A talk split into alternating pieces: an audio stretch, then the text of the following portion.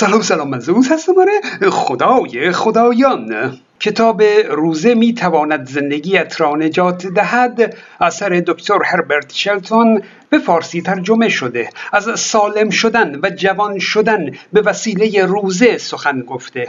از درمان انواع بیماری ها خشکی مفاصل آسم زخم معده میگرن فشار خون عفونت خلاصه از همه چی گفته. تنها از طریق روزه گرفتن. خب کانال های اسلامی از این جور کتاب ها و مقالات دیگه استفاده می کنند تا دم ماه رمضان روزه اسلامی رو مفید جلوه بدن.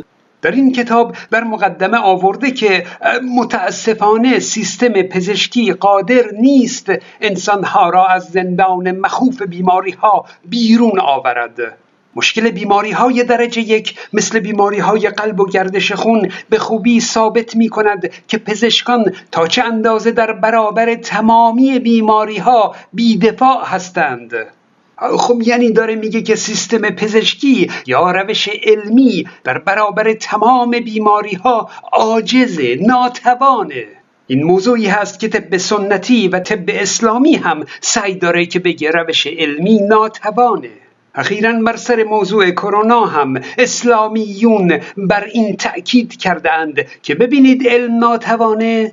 در این کتاب خب وقتی سیستم پزشکی در درمان بیماری ها ناتوان هست یعنی باید در جای دیگه ای به دنبال درمان باشیم. بعد این کتاب میگه روزه گرفتن یک نوع استراحت برای ترمیم و نظافت درونی و بیرونی. او این کتاب روزه پیشنهادی خودش رو روزه طبیعی نامیده و نوشته که من اصطلاح روزه طبیعی را پرهیز از هر گونه غذا خوردن در زمانی مشخص معنی می کنم. در این ایام شخص روزدار فقط از آب فاقد الکل و ناخالصی استفاده می کند و از خوردن تمامی چیزهای دیگر خودداری می کند.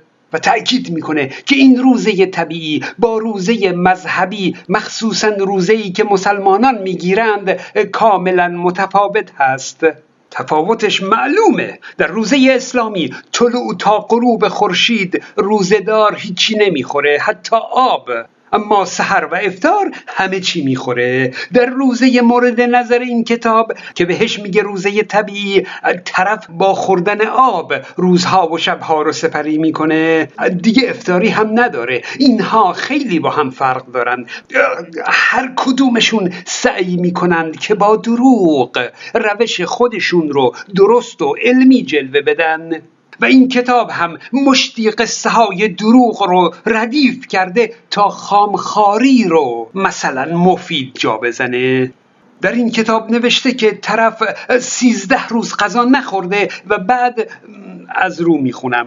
در طول این مدت ده کیلو وزن کم کردم و زمانی که خوردن غذاهای خام را شروع کردم متوجه شدم که نه درد پا دارم نه دیگه با زخم معده و اسناعشر مشکل دارم. تورم کلیم از بین رفته بود و از چنان انرژی برخوردار بودم که هرگز در تمام عمرم به یاد نداشتم. قده های سرطانیم بسیار کوچک شده بودند. نه از این قصه ها و جالبه بدونید که یه مدرسه داروهای گیاهی به این آقای شلتون لقب دکتر داده و نه یک دانشکده اکادمیک پزشکی. اصلا متن کتاب معلومه که غیر علمیه.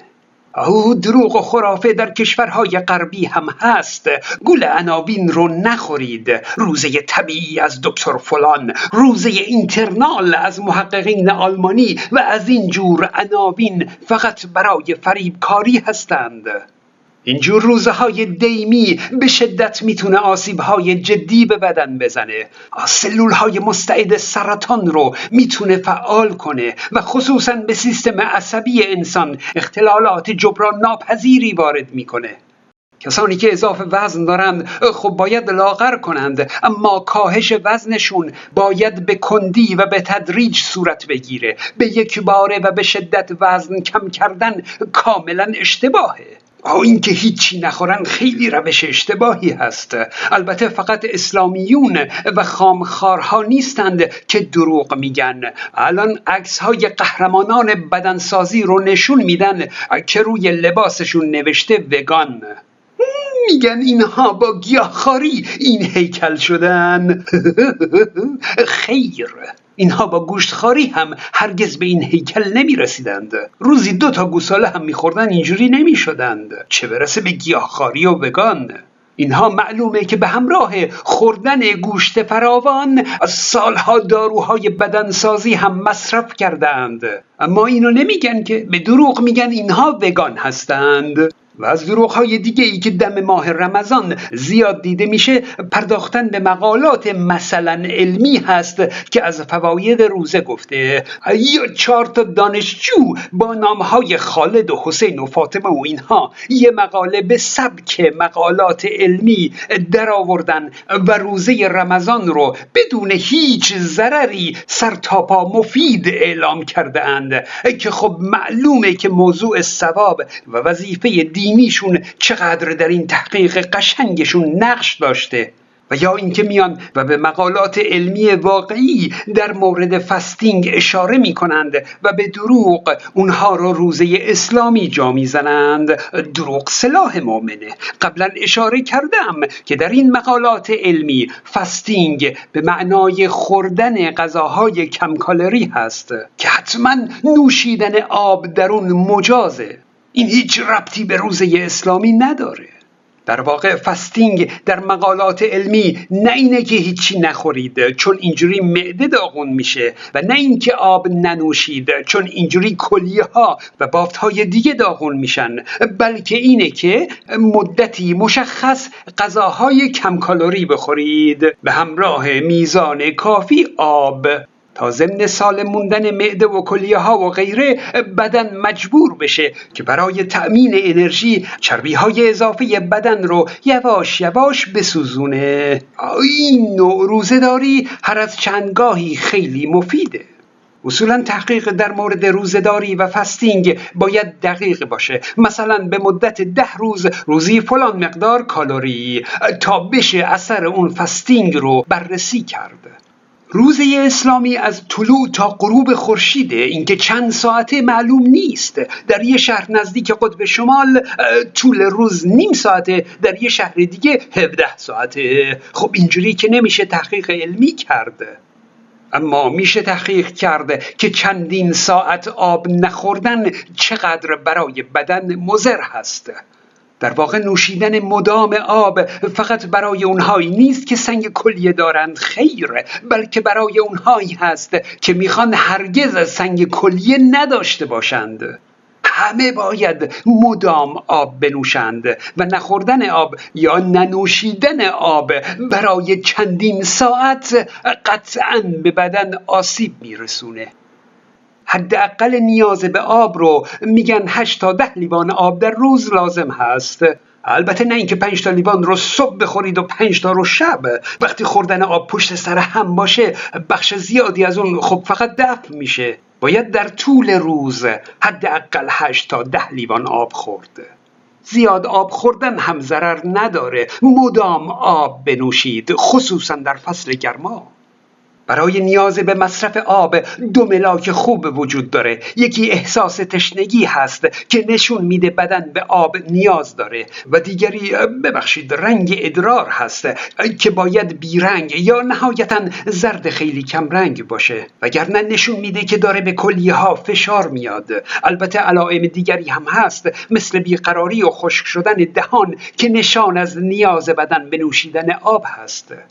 کسانی که هنوز در قید فتوا و این حرفا هستند لطفا این فتوا رو بخونند که در سایت پایگاه اطلاع رسانی حوزه فتوای آقای خامنه ای رو آورده. بقیه مراجع دین هم عین همین فتوا رو دادند از رو می‌خونم. نوشته ملاک تأثیر روزه در ایجاد بیماری یا تشدید آن و عدم قدرت بر روزه گرفتن تشخیص خود روزدار نسبت به خودش است و اگر بداند روزه برای او دارد یا خوف ضرر داشته باشد و در این حال بخواهد روزه بگیرد روزه گرفتن برای وی حرام است. آقای مسلمان عزیز چندین ساعت آب نخوردن قطعا برای بدن ضرر داره. فتوا میگه حتی اگه مطمئن هم نباشی و فقط بترسی که ضرر داشته باشه همین کافیه که روزه گرفتن بر تو حرام باشه. مسلمان هایی که اونقدر سواد دارند که بدونن بدن به نوشیدن آب نیاز داره نه اینکه می‌تونن روزه بگیرن یا نگیرن نه. بلکه روزه گرفتن براشون حرامه. اگه روزه بگیرند مرتکب گناه شده اند که هیچ کفاره اون روزه هم بر گردنشون هست. نگیر آقا جون. برای سلامتی خودت میگم. به نظر من اگر اگر روزه باعث بشه که قند خون آدم پایین میاد به مغز آسیب میرسونه. هیچ فایده ای هم نداره. متابولیسم بدنم به هم می‌زنه. یه عوارض دیگه ای هستش خونریزی معده میده به خاطر خالی بودن معده به مدت طولانی که غذا واردش نمیشه که اسیدش رو و همین خونریزی هم باعث سنگوب میشه. ما چه کنیم که تعصب دین اینجوریه که الان اگه خود پیغمبر هم زنده بشه و بگه روزه نگیرید این مسلمون های عزیز زیر بار حرف پیغمبر هم نمیرند. و سلام علی من تبع الکانالات زئوس من زئوس هستم.